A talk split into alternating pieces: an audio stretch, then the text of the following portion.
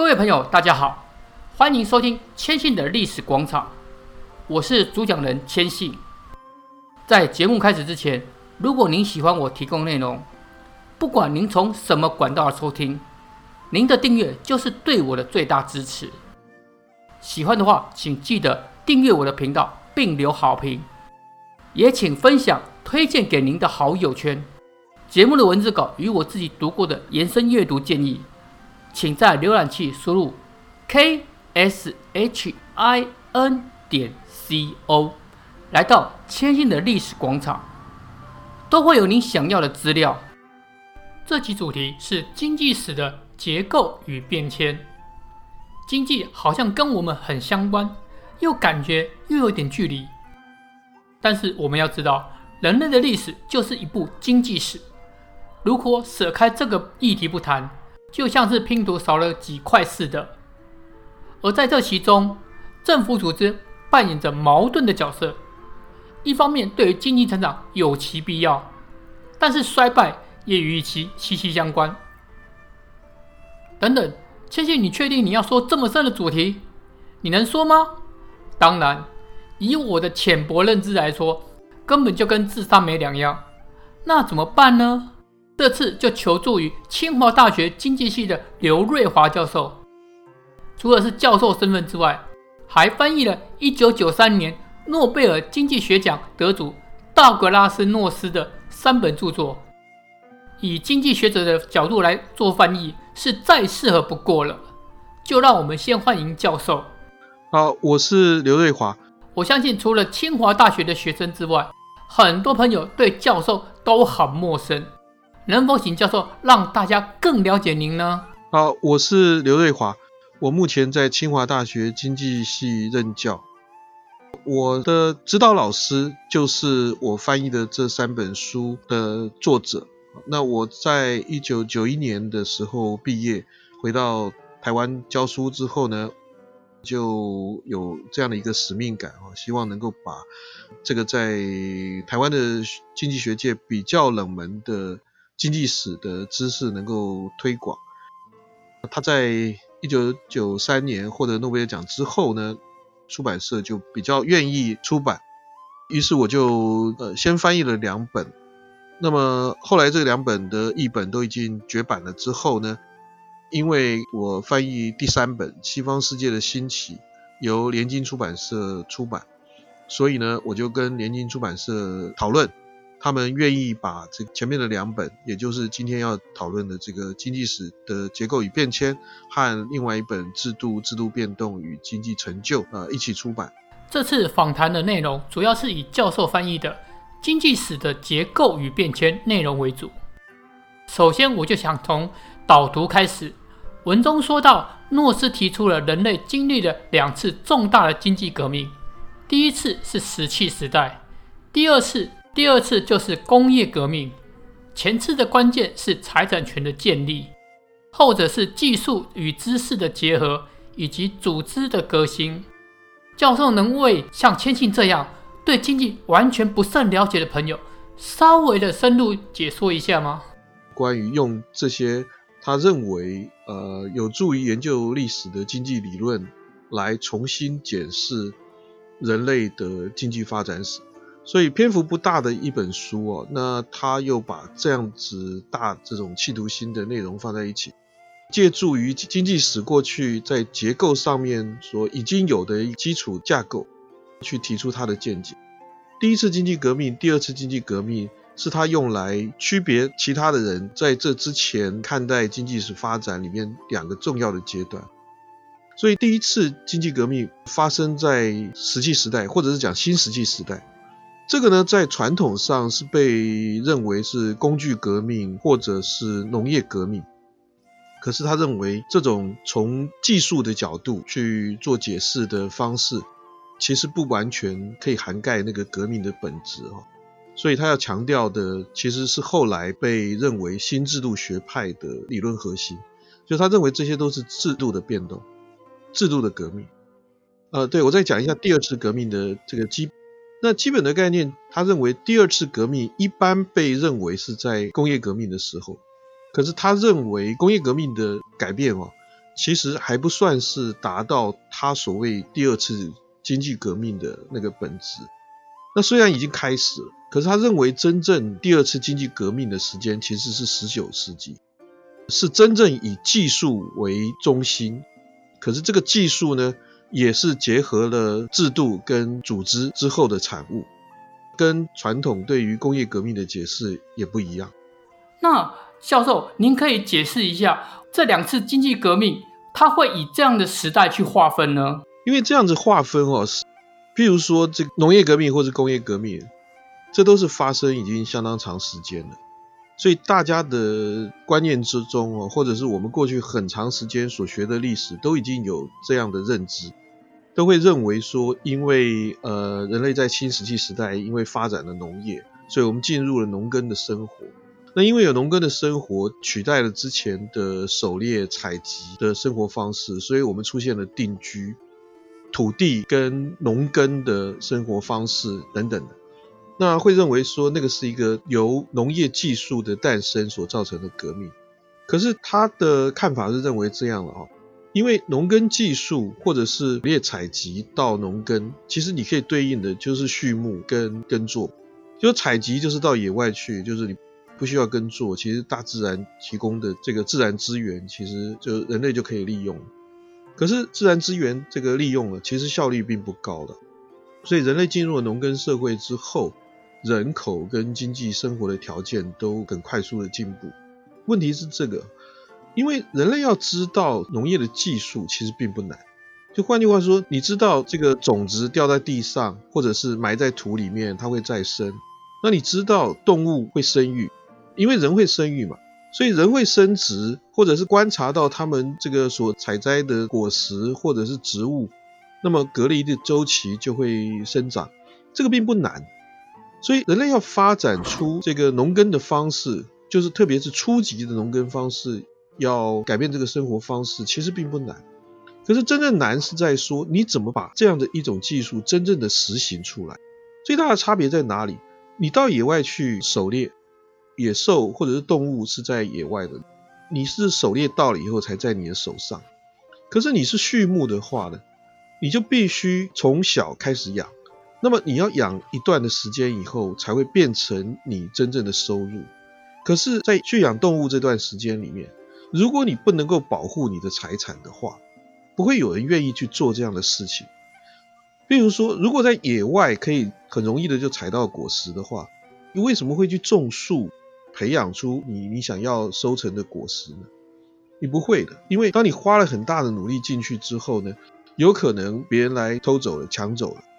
所以他认为农耕最大的困难不是在技术方面，而是人类用什么样的制度可以去保护我们的财产。这个问题其实有早大的这个历史学家马克思其实很早就看到这个重点，意思就是说产权这件事情马克思很早就发现了。可是马克思把产权这件事情当成是一个人类的罪恶，他从这公共这个共有制变成了私有制，他认为是所有经济罪恶的来源。可是现在我们大概都不会再用这么偏激的方式去思考这件事情，为私有产权其实提供了工作的诱因，那这个诱因其实造成了我们现在所有的经济活动的根源。所以诺斯只是把这个现象，把这个事实，或者是把一个更正确的看待历史的方法提出来。那第二次经济革命的问题呢，可能就比较复杂一点了哦，因为第二次经济革命的确是有技术变动，可是这个技术变动真正会成为我们现在生活里面每一年都会看到，其实不止一代的新产品这样更新，创新发生在各种行业、各种经济活动里面。诺斯认为这样子的一种现象的产生了，你就虽然是技术，可是你必须回到技术的根源。为什么为什么会有这么多的技术创新？它不是因为说人现在变得比较聪明，人现在变得比较聪明的确也是事实，因为知识在累积嘛。可是呢，这个知识累积的方式会更快速，是因为组织跟制度加速了这种知识累积跟创新的进行。教授，我可以说第二次经济革命源自于人类对某方面的需求吗？对，人类的需求其实一直存在，可是怎么把这种需求不只转化到说生产更多，而且会是用更好的方式生产更好的产品，或者是更快速的去生产更多的产品等等，这种创新的动力，这个的确是现代的现象。因为人类在古代里面就算是有蛮显著的技术进步，可是它的速度非常慢。人类到了十八世纪到十九世纪之后快速的改变，可是呢，这个快速的改变其实有两个作用。过去呢，大家都比较偏重于技术方面，所以呢，我们只看到工业革命的经济史主要的主张。可是大概到了两千年左右，其实经济史学界或者整个经济学界甚至一般的知识界，我想大概许多人都已经发现，全球化这个概念被认为其实是人类经济活动变化的另外一个重要的推手了。那全球化到底是什么？简单来讲，就是市场的发展把人类的经济活动更大范围或者是更紧密的连接在一起。所以市场的力量是技术以外的另外一个重要的因素。那诺斯认为十八世纪开始，市场的力量先开始。接下来因为经济史就相当于人类史，短时间的访谈是不可能说尽的，我们就锁定在近古欧洲到现代之间，让教授能够更详尽的帮我们上课。老样子，这个时候的硬资料还是由我来代劳。诺斯将古欧洲时代界定在一四五零到一六五零这两百年间，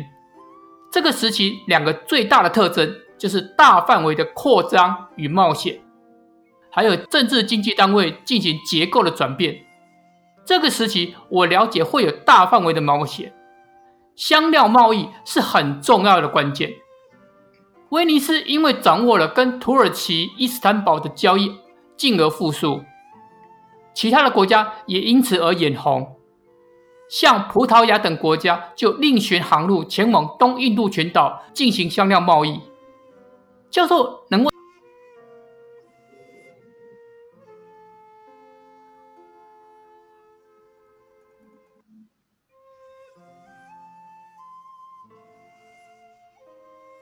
对，你刚刚切入这个地方很好啊，因为我们在讲到全球化或者是市场扩大这件事情，的确就是从十五世纪中开始。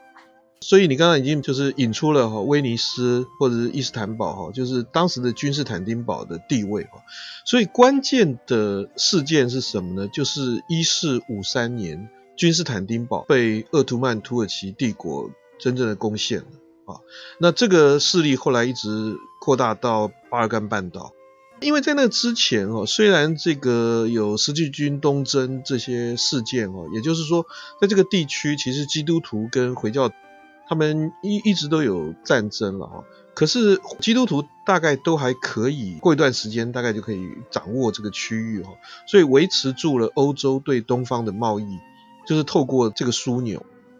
那可是一四五三年这个改变呢、啊、比较严重，很长时间鄂图曼土耳其帝国呢，在现在的看法里面呢，当然他们相对来讲呢不是像基督徒这样子那么积极的用呃贸易的方式了，所以呢对这个欧洲人就产生了很大的影响。所以你刚刚提到了，于是这种呃企图呢就开始转往新航路的发现，这个我们大概都知道哥伦布的这个故事啊。那可是哥伦布呢很意外的哈，因为他目的是寻找新航路能够到达东方哈，到亚洲到中国。可是呢他们没有想到哈，就是当时的历史呃地理知识不知道说，其实呃从欧洲的大西洋往西走，其实经过了大西洋之后并没有办法立刻到中国，因为中间隔了一个美洲哈，北美洲南美洲拦住了哈，变成了有西大西洋跟太平洋的这个阻隔。所以呢呃，寻找新航路的企图变成了发现新大陆。那当然寻找新航路的企图呢，于是就必须从这个非洲南端绕过去，当然也有人试图从这个北极绕过去、哦、可是当时反而犯了这个错误、哦、会认为说北极比较困难、哦、因为往南走的话呢气候越来越好，可是没有想到其实继续走的话气候也变得不好了、哦、所以呃，要绕过这个我们知道南非的好望角，事实上好望角原来的名字就叫做暴风角，为什么是暴风角？因为那边气候其实在不同的季节差异很大。所以这些我们大概从过去的历史所知道的一种东方跟西方的接触，它带动了整个这个全球化的发展。所以我们现在知道的工业革命其实是指英国在十八世纪所发生的事情。可是早在十六世纪的时候，人类已经透过新航路跟新大陆的发现，展开了市场扩大的全球化的这样的一个进展。所以这两个力量是一起结合起来。你刚刚提到了说，我们现在从这个近代，就近代到我们现在所讲的现代，这个之间呢，其实先发生的是市场上的改变。这个呢，在诺斯看来的话呢，是被大家误以为是工业革命。可是工业革命其实是在市场已经扩大了之后，为了要进一步扩大市场的生产，就是因为市场已经扩大了，所以大家更有诱因去生产更多的产品，或者更好的产品能够卖到更广大的市场。教授，我可以提出一个问题，就是是不是因为香料或是其他奢侈品的需求市场扩大，才导致于新航路的更积极的发生？可以这样讲，呃，但是呢，这个跟我们后面要讲的创新有很大的区别。因为原先为了要掌握这个，或者说想要恢复原本在君士坦丁堡所能够维系的东西贸易的功能啊，当然主要是集中在原来已经知道的贸易利益。也就是说，你原来可以向东方买到的东西，或者可以卖到东方的东西，现在没有办法进行了。你当然希望找寻一条新航路去恢复这个贸易。可是我们刚刚提到，他意外的发现了新大陆。发现新大陆之后呢，这个贸易的项目就跟着改变了。因为在这个新大陆上面，人们发现了，第一个是发现新自然资源，第二个是发现广大的土地。所以移民这件事情在欧洲其实原本就有，特别是因为战争啊，或者是灾害的关系，其实本来就有移民。可是在新航路引起新大陆的发现之后呢，移民的性质改变了，变成了殖民，也就是我们现在讲的殖民主义。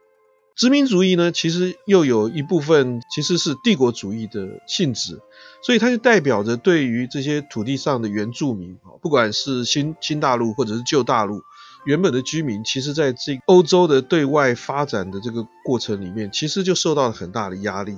所以接下来的问题不是只有原来的香料，而是这些新产品该怎么样子能够进入这个贸易的体系。更进一步的是，这些新产品有许多是新的原料，所以这个新的原料怎么利用，又引发了这个技术上的或者是产品的发展上面的这个创新。所以这个部分其实是过去大家比较忽视的。时间推进到我们很熟悉的工业时代，也就是大不列颠向强权迈进的关键。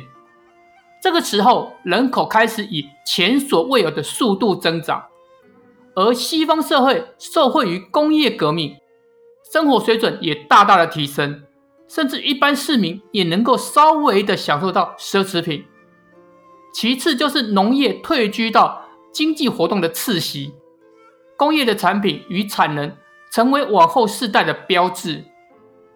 最后，西方社会从农庄散居变为城市生活，新的能源技术提供以往人工无法供给的效率。那工业革命我们以往都从课本中里面提过，但是它的影响只是片面，是表面的。教授可以帮我们解惑，为什么工业革命如此重要，甚至影响到今天呢？对，工业革命其实是经济史传统上面认为人类文明发展最重要的一个事件。那这个呢，当然在近几年啊，其实经济史学界其实有一些检讨了啊，就是说过去可能好像大家太过于强调工业革命。那当然你如果不是把所有的关注都放在工业革命的话，也许意思就是说把这个舞台上的灯光焦点不要再集中在一点的话，那其他的部分大家会看得比较清楚啊。于是我们现在大概知道商业的发展啦、啊，然后某一些工厂生产之外的其他的这种工艺啊，手工业其实并没有因为工业革命就完全取代了、啊。所以这些都有不同的学者就有他们的注意。但是我还是要回到说，工业革命为什么原先被大家这么重视是呢？因为这个重视呢有一点这个偏向了技术方面，会以为说工业革命是蒸汽机，是纺织机，是这个蒸汽机、呃、某些产业对它的发展。但是现在诺斯的书提出来之后，大家会比较把这个观念修正成为说，其实这个工业革命的发展是配合着刚才所提到的，就是从十五世纪以来整个全球市场扩大这件事情所造成的。那我们再讲一下工业革命为什么会改变这么大。所以刚才你已经提到了，因为城乡生活的差距，再加上工业革命其实有许多的技术影响到的不只是经济的活动，因为战争其实有很大的关系。想想看，这个刚才我们前面提到的那个君士坦丁堡，君士坦丁堡为什么那么长的时间可以在几次的被包围占领这个圣城的这些基督徒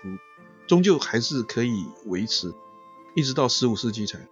但是十五世纪其实是遇到了工程技术的这个很大的转变，就是城墙不再成为一个非常有效的保护的设施。那这个呢，其实在工业革命之后就更明显了。事实上在那个时候其实已经有火药的使用，可是工业革命之后就发现到说，将这些属于工业技术的这些呃项目能够用到不是生产的活动而是破坏的活动上面的，它的效果很好。所以武器的发展就是从十八世纪就开始更严重，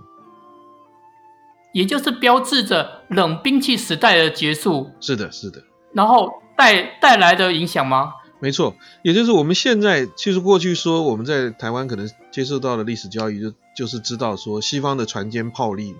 这个船坚炮利就是冷兵器时代结束以后，那么火药或者是更有效率的这个爆炸炸药发明之后呢，那整个改变了我们的战争的这个方式。那这个战争方式改变以后呢，那其实呃，我们刚刚所讲的全球贸易的性质也改变，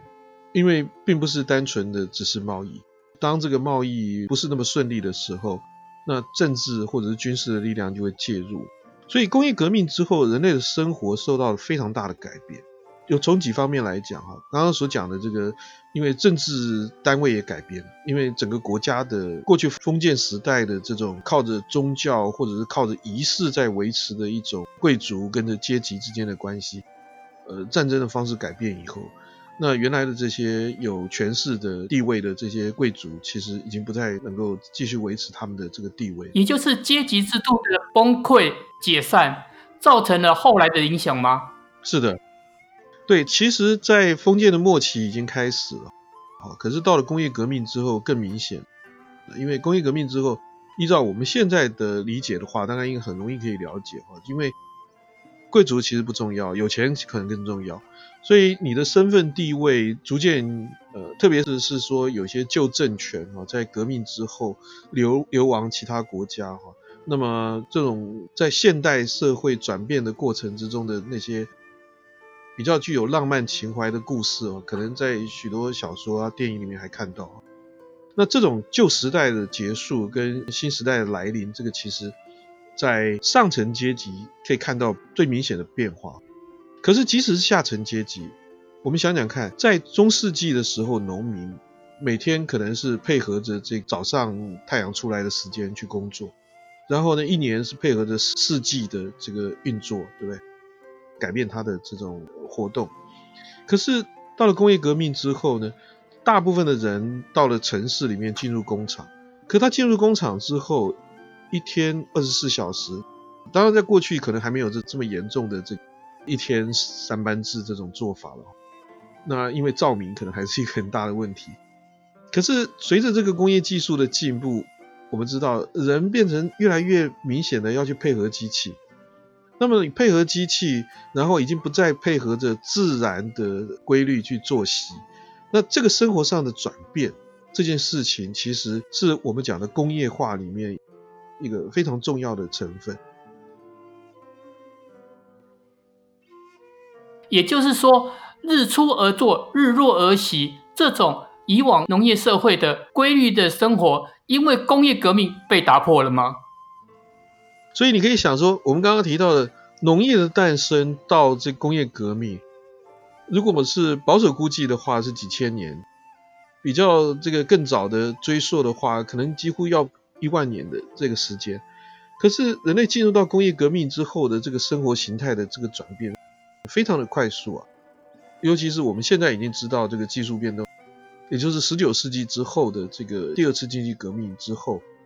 技术变动的速度更快了。我们现在的生活受到每天发生的这种产品啊，或者是生活方式上的创新的影响非常大，所以这些呢都让我们把这个变化的开始起源于工业革命呢这个观念其实长久以来建立，所以我们会把这所有的变化都会想成说这个是工业革命造成，这个是很重要的一个原因，我们把过度的注意力放在工业革命上面。好，那接下来是第二次经济革命。诺斯认为这次革命的重点在于新知识富有弹性的供给曲线，把经济成长内化于体系之内。这次的革命也让新古典经济学的假设得以实现，主要是因为成本保持不变的情况下，边际调整替代能够带来更长久而且持续的成长，还促成了科技与技术的联姻。谦信想请问教授，为什么新古典经济会认为这个成长会持续而没有尽头呢？是不是太乐观，或者是说有什么因素呢？好，你的问题我想要分两部分哦，就是先回答说为什么呃，诺斯认为第二次经济革命是实现了新古典经济学的这个理论的解释哦。比如说我在学经济学的时候，那主要学的都是新古典经济学嘛。那这个时候的新古典经济学呢，比如解释经济成长，那最重要的这个因素其实就是资本，就是资本累积，透过投资就可以提高生产力。那所以呢，人类摆脱了早期，呃，为了要增加生产，你就必须要增加劳动力、人口。那人口的增加呢，会遇到马尔萨斯陷阱。所以马尔萨斯陷阱就是，因为你人增加了以后，因为人还是要消耗掉产物嘛，资源。对，那所以这种情况之下呢，你生产出来的贡献，我们就我们有提出一个边际的概念，就你再增加一个人口能够带来的这个收益，大于这个增加一个人口所要消耗的资源的话，那人类才会有成长。可是这个增加的收成或者是收益，那它逐渐会下降，因为随着人越来越多的话会下降，所以这就变成了所谓马尔萨斯陷阱。尤其是说当这个收益下降以后，那么人类为了要争夺资源，要不然就是天灾，因为可能人口密度太高啦，会产生一些疾病啦，或者是卫生条件不好啦。那当然另外一个就是会出现人祸，就是为了争夺资源会产生战争冲突。可是这个问题呢，到了资本发生以后，显然的它减轻了。那减轻的方式，第一个当然资本累积本身是比较容易，比这个人口增加更容易，它资本累积可以很快速，虽然呃分布可能会比较不均匀。好，那今天谢谢刘教授接受我的访谈。如果你有什么想要问他的问题，都可以到我的部落格，或是到谦信自由广场的社团提出，我都会赶快回答，或是转交给刘教授，请他来回答。那今天谢谢刘教授，再次感谢。您喜欢这次谦信所提供的内容吗？或是有什么意见或建议可以提供给我吗？如果可以，在您收听的管道或是在浏览器打上K S H I N 点 C O， 在谦信的历史广场留下您的意见，帮助我改进缺点，以提供更好的节目。又或者说您有想听的内容，也可以与我分享，会尽量在往后节目中提供。网站除了有文字稿外，还有谦信读过的延伸阅读，对于主题有兴趣的朋友记得去看看哦。如果喜欢，还是请您分享给朋友哦。再次谢谢您的收听，期待下一期节目与您相遇。